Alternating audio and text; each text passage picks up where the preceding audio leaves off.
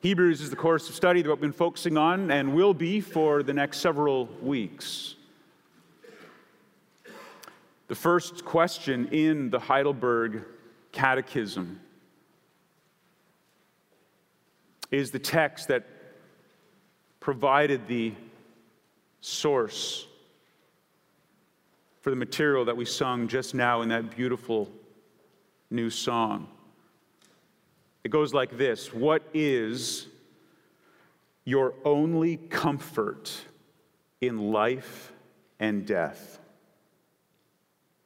And the answer is this that I am not my own, but belong with body and soul, both in life and in death, to my faithful Savior, Jesus Christ. He has fully paid for all my sins with his precious blood and has set me free from all the power of the devil. He also preserves me in such a way that without the will of my heavenly Father, not a hair can fall from my head. Indeed, all things must work together for my salvation.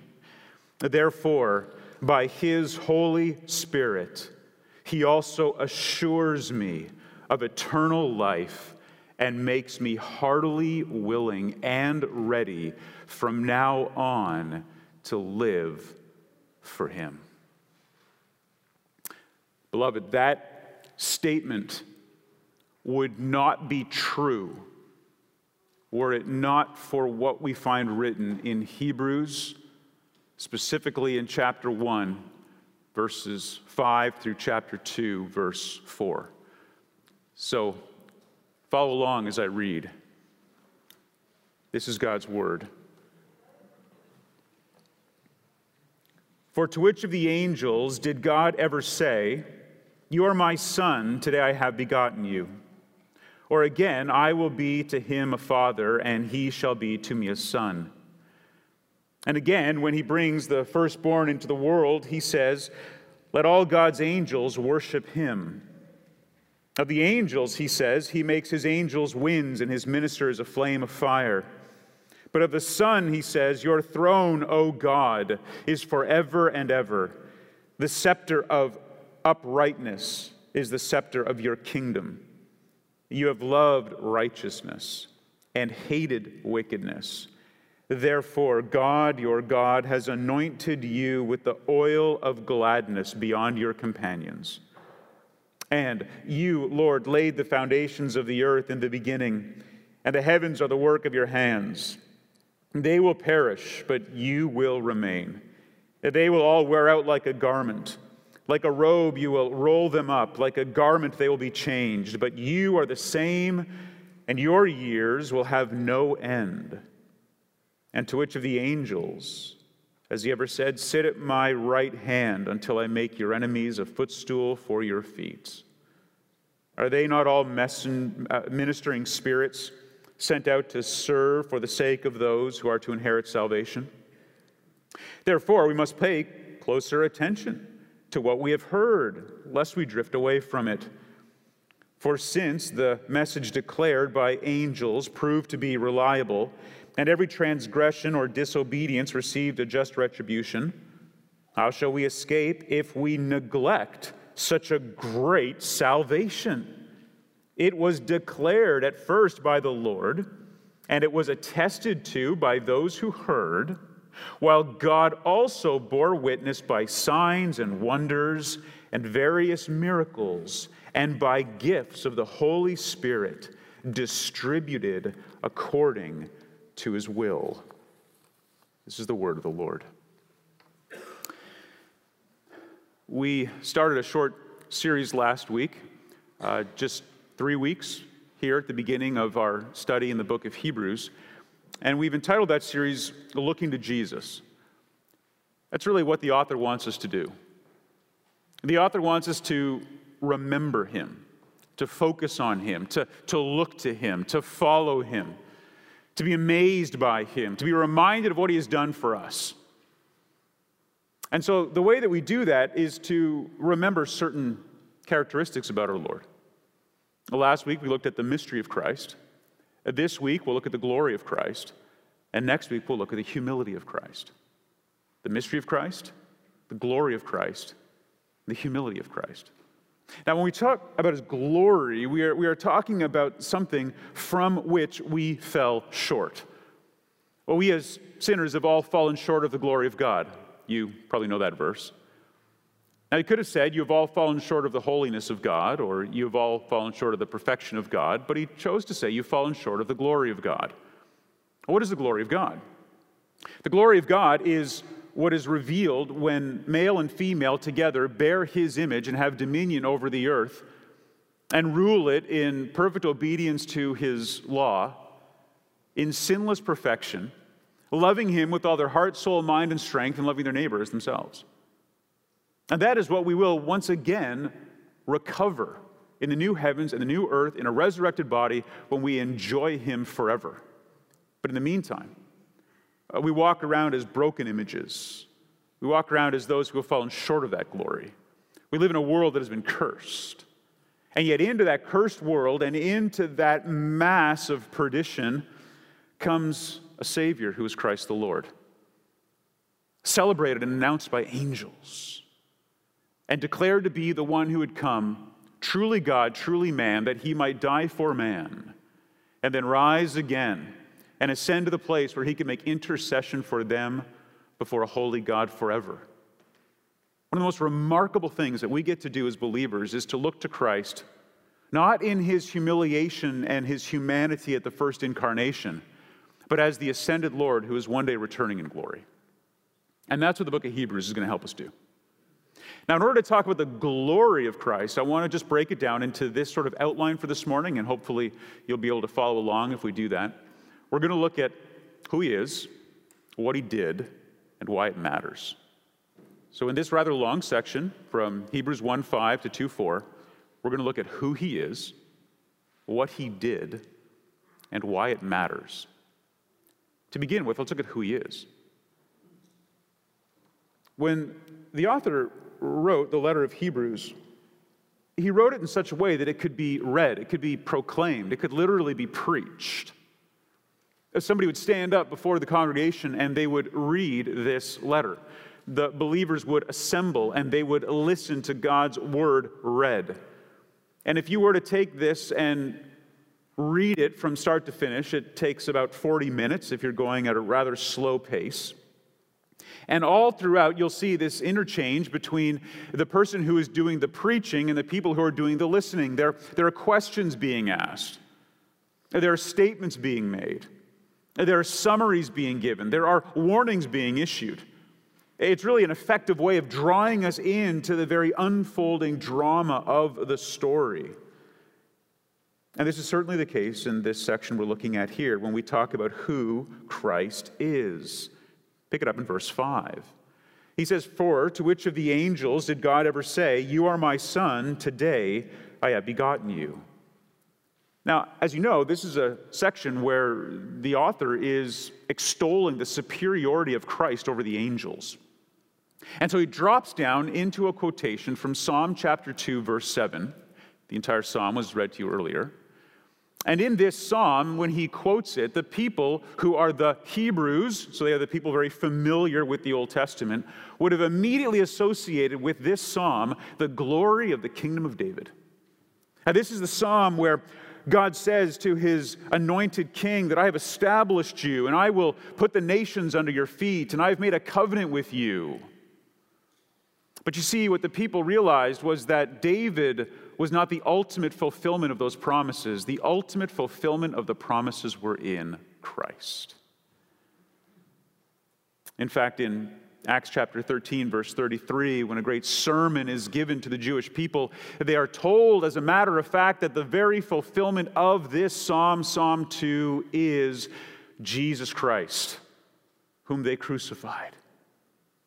And so, what would happen is that as the writer and the preacher make a reference to this psalm, they would have seen that Christ is absolutely superior to the angels and superior to David because he came as the perfect David. Uh, the David that was successful where the first David failed. Uh, the David that is the real king, the David that is the, the true Son of God.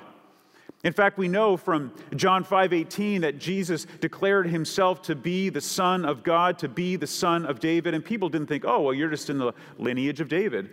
No, they picked up stones to kill him because by saying that he was the son of God, he was saying that he is God. And so the author here goes back and picks up all of those illustrations that the people would have known, and by quoting that verse, says two things. Firmly fixes Jesus Christ as superior to the angels and anchors his ministry to something vastly superior to David's. But that's not all. He continues on by saying, Or again, I will be to him a father, and he shall be to me a son. He goes even further into this Davidic illustration, and he says that as much as people loved David, as much as they saw him as being the one who was the king of Israel at its zenith, and though many are called sons and daughters of God, no angel was called the Son of God, and no one else but Jesus was called the Son of God. You see, sonship is a very important concept. And I say this for two reasons. Number one is that if you were not a son or a daughter in the family, you didn't have any rights. Uh, you had no access to the father, you had no right to his property. And so, by calling them sons, by calling um, the people who follow God his sons and his daughters, he's establishing a, a family relationship. But it goes so much further when he talks about Jesus Christ being his son because he is a son to him in that he is equal. The sonship there is not meant to say father and son, and there's a hierarchy, and one is more important than the other. It's to say father and son are coming from the same substance. And therefore, he says, To whom else would he say that you're my son? The answer is no one. No one else can say that they are equal to God except Christ. This is who he is only one Son of God. And then, verse 6, it gets even more serious when he says, And again, when he brings the firstborn into the world, he says, Let all God's angels worship him. Now, I do want to make a note here because if you are a careful student of your Bible and it has some cross references in the margin, uh, you may be inclined to look up the cross reference they recommend as being the quotation here, and you won't be able to find it in your Bible. And then you are going to presume that there might be a typographical error, and so you will begin at Genesis 1 1 and read the entire Bible hoping to find the quote. At which point, you will then email me, and I will respond to saying it's been a good exercise to read through the Bible, but I could have saved you a lot of time and trouble by telling you that it's not going to be in your English Bible. And the reason is this the author of the book of Hebrews, when he quotes the Old Testament, quotes what we have come to call the Septuagint. It's usually represented by the Roman numerals LXX, that's 70 and it is called that to, to reflect the 70 scholars who were brought together to take the Hebrew scriptures and translate them into Greek. It took 70 of them, and it took them many years. You don't come up with a fresh translation from the original language into another language quickly. These are the best scholars. And in fact, there's a lot of um, stories around this. Most of them are probably not true, but one that I heard that I thought was particularly interesting, and again, I think this is not likely a historic fact, but they said they got these 70 scholars, they brought them together, they put them all in their own little room, and no one knew why they were there. They were all given a copy of the Hebrew scriptures, and they were told to translate it into Greek. And after all the manuscripts were collected, every scholar had translated it exactly the same way. Now, that likely didn't happen. Likely, what happened was the 70 of them got together and, over the course of many years, put together a translation of the Hebrew scriptures into Greek so that the people who mostly spoke Greek at the time could read and understand it. And even though this was written to Hebrews, they were most often quoting the scriptures in Greek. And by the way, to them it wouldn't be called the Septuagint. That's what St. Augustine called it back in, in like the three and four hundreds. Uh, they would have just called it the scriptures. Uh, maybe these were the scriptures that Timothy himself was raised on by his mother and grandmother. And so when the author reaches back and, and borrows this translation, uh, it is from a slightly longer version of that verse. And he says this Let all of God's angels worship him.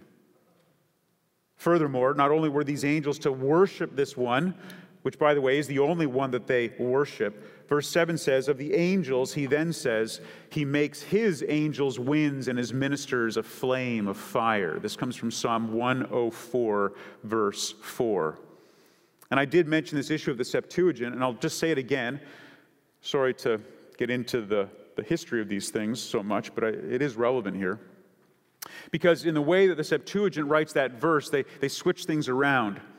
Um, in Psalm 104, in the, in the Hebrew, it says that the wind, for example, is a messenger and the fire is a messenger. Uh, the Septuagint translation understands that differently to say that the messengers themselves are wind, the messengers themselves are fire. And the author says, yes, these angels are powerful. They're beings that had a beginning and have no end. They are beings that are more powerful than any human. They come as messengers of God, bringing forth His word, bringing forth prophecies about what is to occur, declaring, for example, the birth of the Messiah. They come like wind, they come like fire, but none of them are greater than the one they attest to. None of them are greater than Christ.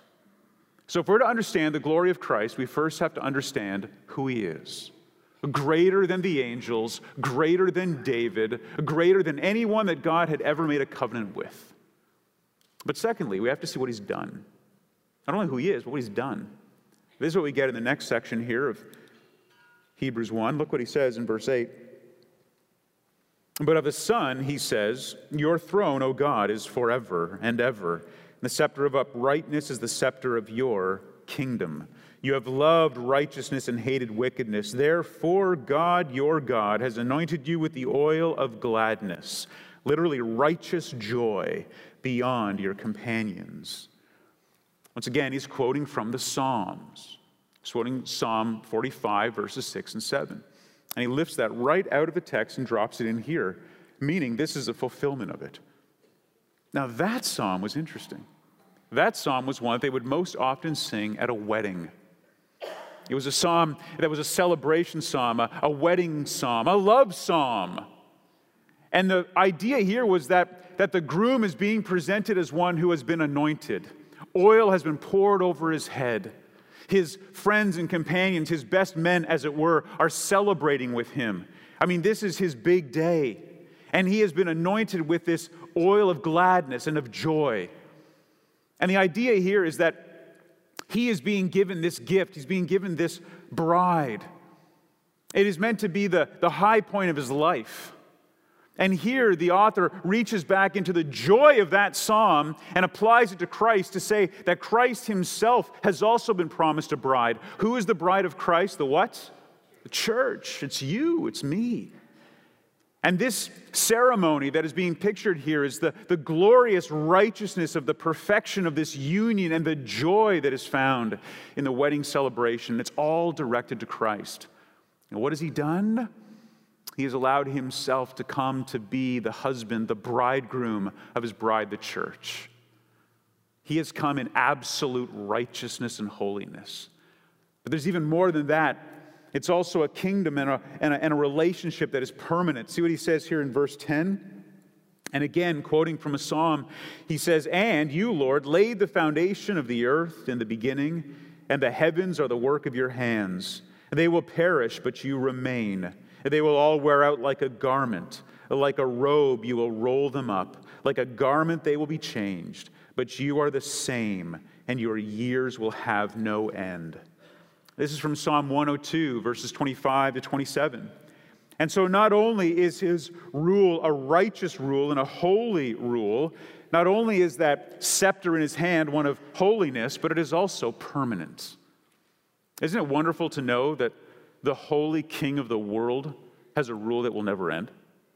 Isn't it wonderful to know the holy king of the world, the righteous ruler of the universe, who sits today enthroned in glory, is the only ultimate incumbent ruler of the universe? Every other ruler is going to rise and fall. Every other ruler has some degree of delegated authority. But the only one who has true authority, the only one who truly dictates the overall outcome of all the events of human history, is King Jesus. And he is absolutely righteous, and the rule will never end. That should give you a lot of comfort in election season. Got a little pamphlet this week for the primaries that are coming up. Um, I guess we have to start talking about this again. That's going to be the big thing, and it's elections and all that stuff. And I think to myself, at the end of the day, it doesn't really matter because I know who's going to win. Who's going to win is the one that God has sovereignly ordained, but even more than that, the one who's already won and conquered and seated is the one who's going to have all the rule and authority forever and ever. And quite frankly, I'm quite happy to leave him on the throne. Amen? Amen. So, so don't get stressed out about all that. Don't let it occupy your mind. Don't let it take up space rent free in your brain. You're just thinking about all this stuff.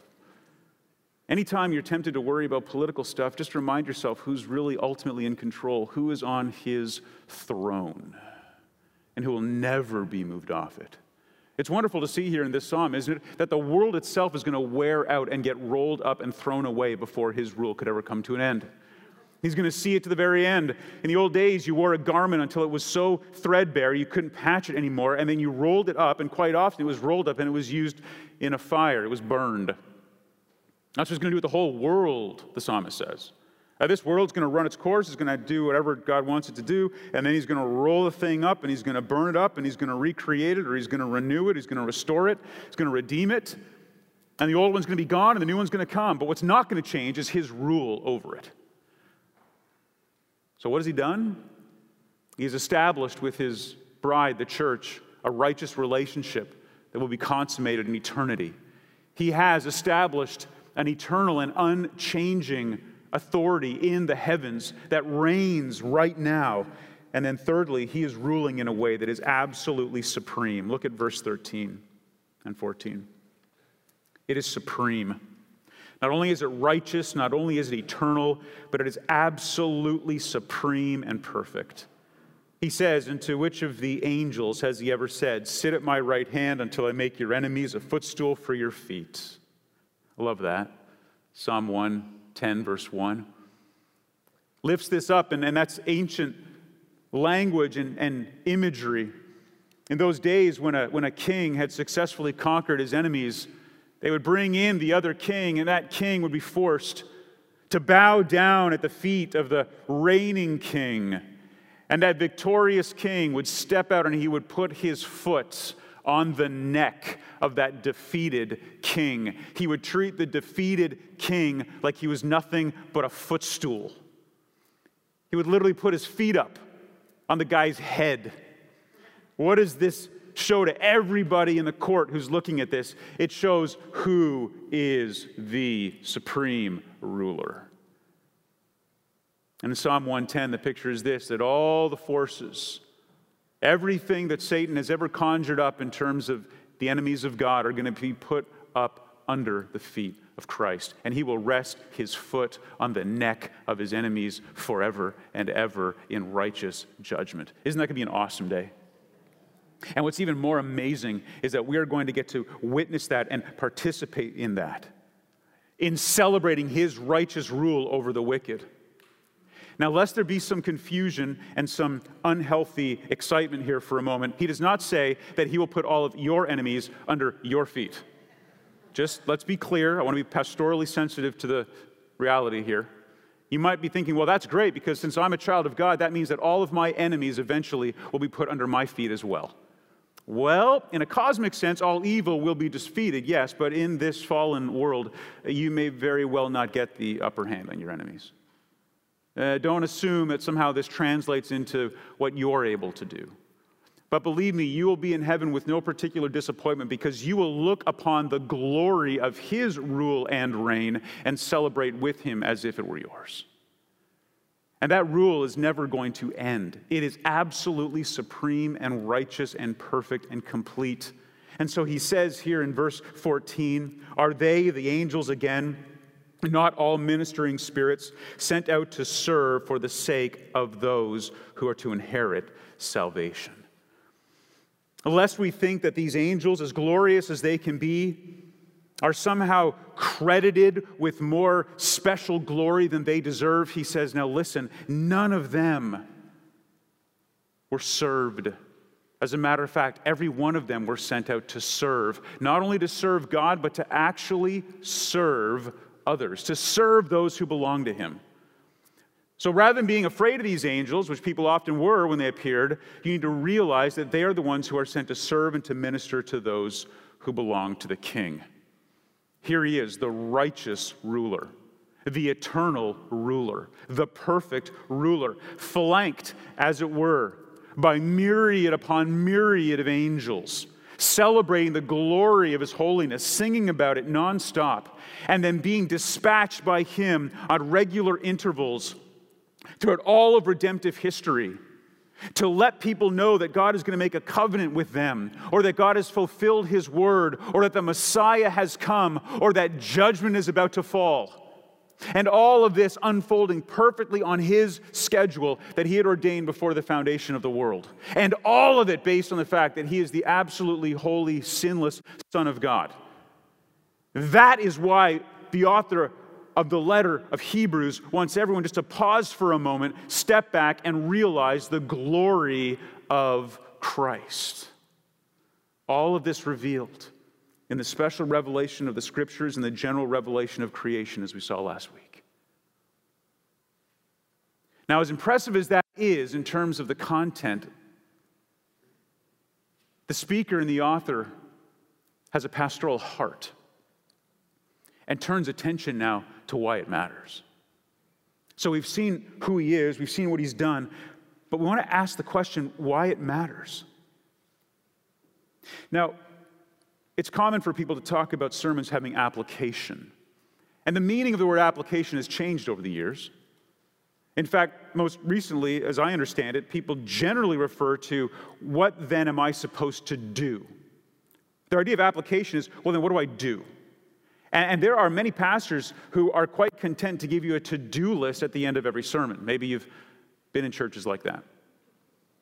There's a passage of scripture that is read, it's exposited, and then before you go, lest you think you could just like walk out of here without having something that you need to accomplish, here's the list of things you need to do. Here's how you need to measure up your life against this standard, these list of do's and don'ts. And for many people, that's actually quite comforting. They like the list. They say, I thank you, I've been here, I've sung the songs, I've heard the sermon. Now all I need is my, my list so that I can work on that this week and come back next week, and that will determine how happy I am because if I didn't do very well, I'm going to feel sad. But if I did really well, then I'll feel good, and this is something I need to live my Christian life. I don't think I have to say anything else to suggest to you that's not the way I like to do application. Application is not that. As a matter of fact, what that can be is this like pseudo legalistic structure that is imposed upon a text and imposed upon a people and actually used to make them continually doubt whether or not they really are regenerated, whether they really are filled with the Spirit, whether they really do have absolute and full and complete assurance in the finished work of Christ. Because if I've got an unfinished list of works, I'm going to be distracted from looking at his finished work. Application as it existed even several hundred years ago was different. William Perkins, a famous Puritan preacher, uh, used to always have a section in his sermons where he called it application, but, but he applied it to what he thought were the seven people in his church, the seven kinds of people in his church. Now, I don't think we got to go that far because then I'd have to, every sermon, imagine how does this apply to this person and this person and this person. I was listening to a rather popular preacher this week who said there's like four groups of people in his church that he's thinking of most of the time. He's, he's thinking of, of, of the weary, he's thinking of the, the wayward, he's thinking of the lazy, and he's thinking of the lost. And when, when it comes to passages where we're supposed to understand the application of the text, those are the four groups of people he's thinking of. And that's pretty good. I'm going to borrow that for this Sunday. And if I were to ask myself, okay, if, if we're looking at those four types of people maybe in the church today, what part of this message would apply? And it would come right here in chapter 2, verses 1 to 4. Why it matters. Let's read what the author says. Therefore, we must pay much closer attention to what we have heard, lest we drift away from it. For since the message declared by angels proved to be reliable, and every transgression or disobedience received a just retribution, how shall we escape if we neglect such a great salvation? It was declared at first by the Lord, and it was attested to by those who heard, while God also bore witness by signs and wonders and various miracles and by gifts of the Holy Spirit distributed according to his will. This particular section in the letter that was written to these Hebrew believers dispersed among the Roman Empire is a section of the epistle aimed at reminding them that they are at risk of drifting away from an assurance of a salvation that has already been secured in Christ. And it is a warning not to result in endless morbid introspection and doubt and fear and discouragement, but the exact opposite. I don't particularly agree with the editors of English translations, which like to call these warning passages. Warning is appropriate only insofar as one is reminded that they ought to do something. You could call them reminder passages.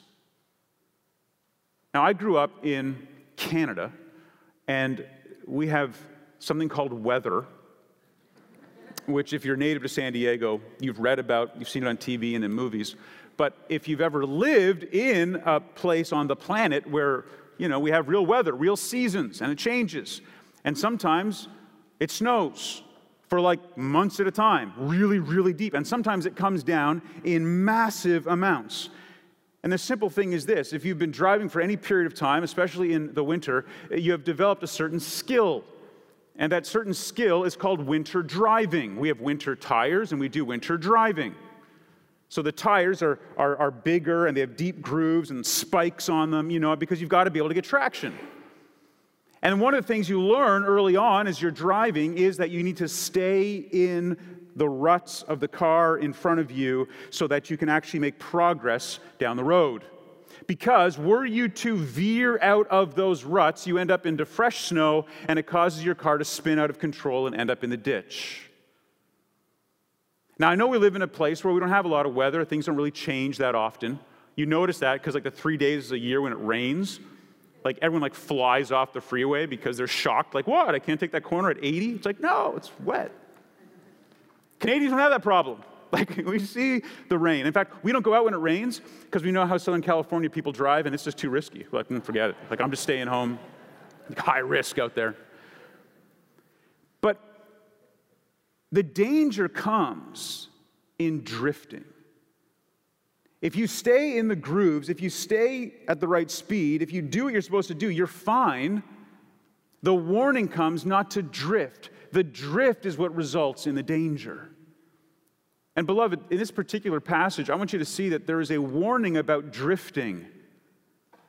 But that drifting doesn't have to happen. As a matter of fact, I think this part is absolutely encouraging. This is meant to make you happy. This is meant to build you up. If you read that section in Hebrews 2 and you come away worried and despondent, you've misunderstood what the author is intending to do. This is not the part where he says, Now I've extolled the glory of Christ and I've talked about all of his finished work. Now I better be careful to rein in those Christians lest they go off and just live any way they want, basking in the glory of God's grace. We can't have that now. So I'm going to pull them back and I'm going to warn them to make sure that you always look at your life and what you're doing and line it up against some external code. And if it's not measuring up day by day, week by week, maybe you ought to doubt your salvation and whether or not you're saved in the first place. I believe that the author has the opposite intention here. But look carefully at what he's doing. He says simply to pay closer attention to what you've already heard. We don't want you drifting from it. You've heard the good news, you've heard the gospel. Beloved, it's something you need every day. The gospel isn't something that you just give to an unbeliever. The gospel is something believers need all the time. Remember the work is finished. Remember the battle has been won. Remember the righteousness has been granted to you. Remember the sin has been paid for. Remember, remember. That's what he's doing here. And so don't drift from it. Pay close attention to it. The messengers declared it to you. It was believed in those days that, that the word of God is revealed through the messengers, the angels. In the Old Covenant, this was especially the case, and it proved reliable because everybody who transgressed it or disobeyed, they received a judgment, and it was just, yes. So, what he's saying is that you need to understand that God's plan hasn't changed. If he issues his law, he holds you accountable to it, and if you don't obey it, there is judgment. But in case the believer starts to think, oh, no, judgment, I better be careful that I obey the law, he says, no, no, no, before you go there, let me remind you about God's relationship in Christ to the law. He says, How shall we escape if we neglect such a great salvation, the salvation that was secured for you is the salvation that came from the one who fulfilled the law already. Isn't that amazing? There, so it's not about looking to see how well am I doing lining up with the law. What matters is what he did. And he fulfilled it perfectly and then imputed it to you and your sin to him. Case closed. So, the real glory of the gospel is reminding believers of the great salvation already secured for them in Christ, not spinning them off into some introspection to see how well they obey the law and therefore question whether or not maybe they're really saved. It is a dangerous temptation to assure people of their redemption by asking them to look at themselves and evaluate performance. It is a dangerous temptation to give people assurance of their salvation by asking them to look at themselves and ask how they're doing. It is a dangerous temptation to go back into the Word of God when somebody is wrestling with whether or not they truly are redeemed and say, Well, how do you measure up against this command and this command and this command and this command? And how often do you do this, this, this, and this? And are you faithfully reading your Bible and praying and going to church and giving and witnessing? And when you lay out all of these things as some kind of standard of righteousness to which one attaches their assurance of salvation, you have desecrated the very glorious nature of the gospel. Friends, you're doing a disservice to Christ. On the other hand, if one doubts, and by the way, they will doubt. You will doubt. There will be times of darkness and struggle. Uh, there will be times where assurance is hard to find. But then give them something they can actually hold on to, which is not look to what you are doing, but look to what Christ has already done. Now, all of a sudden, it changes, doesn't it? Now, as one brother in this congregation said to me one time, you begin to fight with assurance, not fight for assurance. You begin to use assurance then as a weapon against the doubts that come. You use your assurance as a weapon against the doubts that come. And that can only be possible if it's anchored to the absolutely perfect finished work of Christ. That's why it matters. And so he says, this salvation was declared at first by the Lord. He came bearing his own gospel, and it was attested to us by those who heard. Just a note here, if you're looking at that carefully who is the us? The us is the ones who are writing this epistle and the ones who are receiving it. So you have a writer and you have an audience. The, the us is the, the audience, this, this group. They received it. Who did they receive it from? They received it from the ones who heard. Who are the ones who heard? The ones who heard were the apostles or the disciples or the eyewitnesses of Christ. So Christ said it. He came bearing his own gospel. There were eyewitnesses to it who heard it, and they in turn passed it along to people like the author of the book of Hebrews and those who received it. You see, he was part of the gospel message. But that's not enough because verse 4 says that in top of all of that, God also bore witness. And he did so by signs and wonders and various miracles and by gifts of the Holy Spirit distributed according to his will. Now, he did this through signs and wonders. Uh, Scholars think that might be looking back to the old covenant glorious revelation of his theophanies, where he would manifest himself in these signs and wonders, where he was a pillar of cloud, a pillar of fire, uh, revealed himself in the burning bush, spoke to Moses through the cloud and the thunder and the lightning, passed before him, as it were, in such glory that it left him glowing and he had to cover his face, uh, revealed himself in the way that he, through all of his power and majesty, held back natural forces like opening up the Red Sea so that people could walk through, signs and wonders, all throughout the Old Covenant pointing to him. And then in the New Covenant, especially in the early church, there were definitely some miracles that were performed. Uh, miracles of healing, miracles of raising people from the dead, miracles of speaking in tongues and, and being able to interpret those tongues. Uh, but those miracles of healings and resurrections and tongues and interpretation, uh, those faded away when the final word came. There's no need for tongues or interpretation of tongues anymore. Uh, there's no need for miraculous healings of people who have that gift anymore. Because all of that was authenticating those who were giving that word. And when that word was settled and written down and, and brought together in what we have as the Bible, uh, those faded away. But there is one evidence left. There is one evidence that is still absolutely manifest today in the church. And I would say it is this the gifts of the Holy Spirit distributed according to his will. These gifts that each and every Christian is given. Uh, we saw those back in Romans chapter 12, verses 6 to 8, when we studied that. There are gifts of preaching and of teaching, Uh, gifts of mercy and gifts of giving and of service. There, there are all kinds of ways in which the Holy Spirit empowers us to do work beyond our natural ability. Peter says there are, there are two kinds of gifts there are the speaking gifts and there are the serving gifts.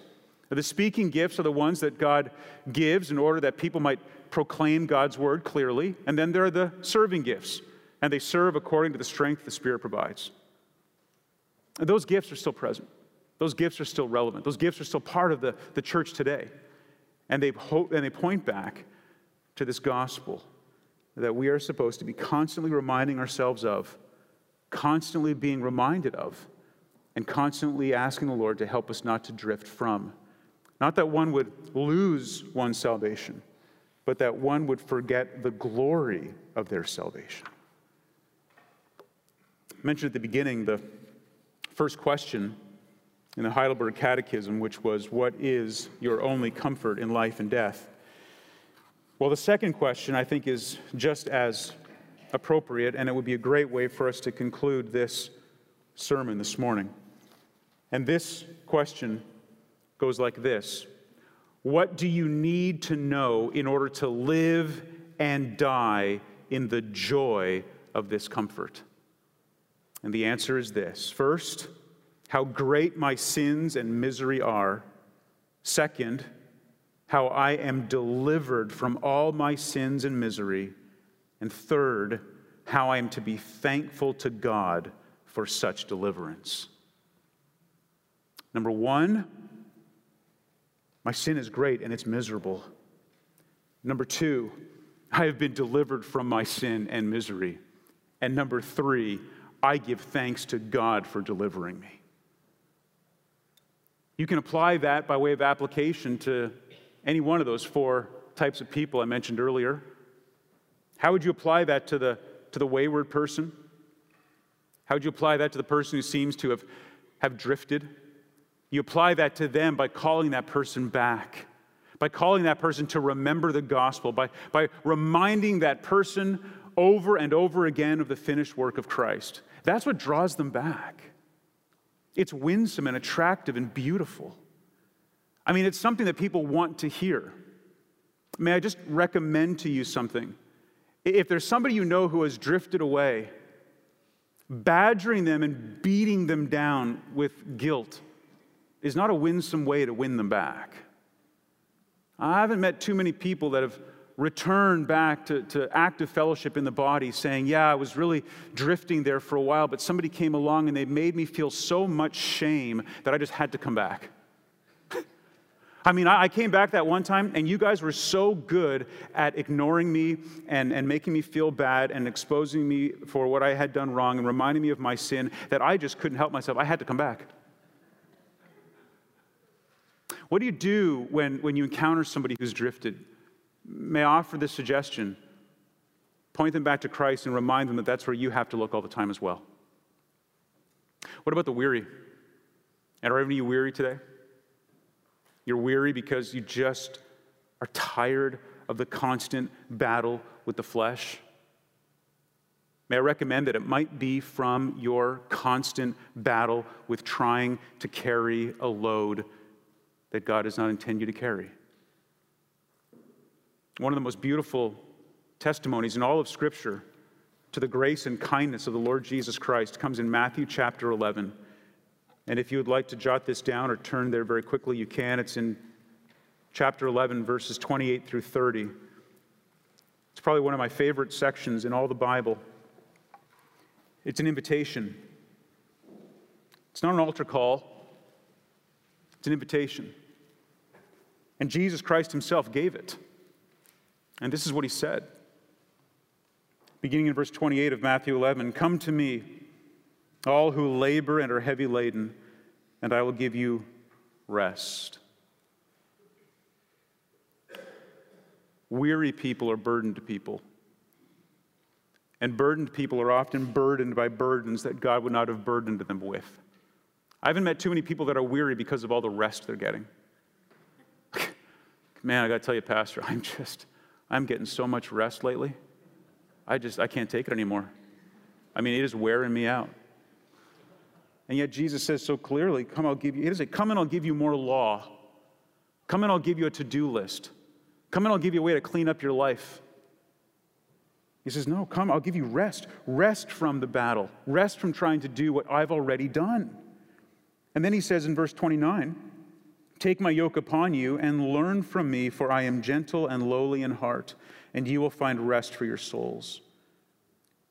Want to help somebody find rest for their souls? Point them back to his finished work. For, if you couldn't say it any clearer, my yoke is easy and my burden is light. The wayward are called back with the winsome truth of the gospel. The weary are encouraged by the winsome truth of the gospel. What about the lazy? The lazy are the ones who haven't yet applied this truth in their own situation. They just don't seem to care. It doesn't matter to them. They just haven't really found a need to apply the gospel in everyday life. They're the ones that you also call alongside you to say, brother, sister, if you don't, when trials come, you're going to be blown all over the place. Anchoring yourself in the truth of the gospel is what helps you for when things happen that you weren't expecting. The reason we sing the songs we do here, the reason Dave is so strategic in how he chooses songs, and the reason why we strategically consider what text to preach and what text to read to you and what texts are going to be in the benediction and what is said even between songs is because every aspect of that is meant to carefully curate your experience here to be reminded of the gospel. We don't want to be lazy about how we present that, and we don't want you to be lazy about how you receive it. Give thought and careful attention to what is being said. And then finally, to the lost. What, what do you apply a text like this in their case? Well, you tell them that you are lost. That if you have not put your faith and trust in Christ who has done that finished work, you are putting it in something else. Isn't it interesting that he says, don't neglect so great a salvation? Listen, the salvation is great. The salvation is complete. The salvation is free by grace alone, through faith alone. It's not a matter of cleaning yourself up enough in order to deserve it. So, to the lost, one applies this by simply saying, take it at face value, believe it, receive it, enjoy it. Be lifted up and excited by it. Leave this place filled with joy because of this reminder not burdened as if it were a warning. Four different types of people, same solution. It's the same prescription every time. Remember the first time I was asked to preach up at Grace Community Church? I was a pastor on staff there, and normally John MacArthur is the preacher, and so when you get an opportunity to preach, it's like a big deal, you know, because you're kind of like filling that pulpit, and it's sort of meaningful to young pastors when they, when they get that nod. And so I, I was in the front row, and I was singing along. I was trying to stay focused on the singing and all that, but I was actually pretty nervous. And um, at the last stanza, just maybe one or two lines in, to my left, I see this man approaching. It was your brother, Jonathan. And as I'm standing there, he slips a piece of paper into my hand. And I look down, and he says, You need to use this word in your sermon. Now, evidently, this is sort of like an initiation that no one had informed me of. And so, the very first time you preach there, you're supposed to use whatever word is written on a piece of paper and put into your hand. Now, at, as much as I enjoy being extemporaneous, there are certain contexts in which I try to stay pretty scripted. This would normally be one of them, but I'm a man under orders. So I'm walking up and I open up this piece of paper, and the word written on the paper is amoxicillin.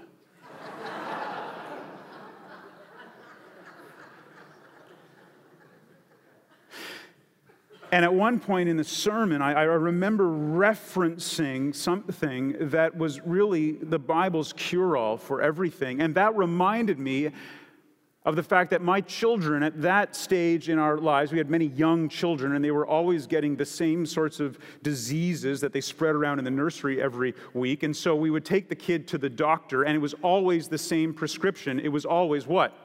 Amoxicillin. I remember thinking they should sell this stuff in bulk in Costco. Like, you should just be able to go buy it. Like, we don't even need the doctor anymore. We're like, oh, let me guess, amoxicillin. Like, yeah, how'd you know? It's like, we got four kids. not to be trite, but, but when I think about how a simple understanding of the gospel applies to everything, I just I think of that illustration. It, it's prescribed for everything. It's prescribed for the weary person. It's prescribed for the wayward person. It's prescribed for the lazy person. It's prescribed for the lost person. It's something that you can never get enough of. It is always going to be good for you. It is always going to be encouraging. And it is always going to be anchoring for the soul. May that be what you leave with today. May it lift you up and encourage you and fill you with joy as you consider the glory of Christ. Let me pray.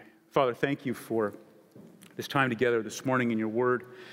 Such a powerful passage of Scripture and so relevant to us. I ask that today, if there is anyone who has yet to truly embrace this in faith, that you would, by the power of the Holy Spirit, apply this simple gospel truth to their hearts today that you would give them the act of faith as ordained before the foundation of the world, that they might put their faith in Christ and Christ alone, and that you would then, by the power of the Holy Spirit, build into them the habit of faith as they walk worthy of the gospel, trusting in you. For those who are already your children born again, sins absolutely and perfectly and eternally paid for by the blood of our Savior Jesus Christ. May today be a day that reminds them of the glory of that truth. Oh, Father, lift them up, fill them with joy, encourage their hearts. I pray that they would just bask in the wonder and the glory of it. Father, knowing that it is not a recipe for lawlessness, it's not a recipe for sin unbridled, it's not a recipe for licentious behavior, simply claiming grace as the cure all so that we can satisfy every desire. No, quite the opposite. This realization, this remembrance of what it cost will drive us back into humble, thankful gratitude and an obedience that doesn't come as an effort to live up to a standard of law but an obedience that comes as an act of love and gratitude to a gracious Savior. For it is in His name we pray. Amen.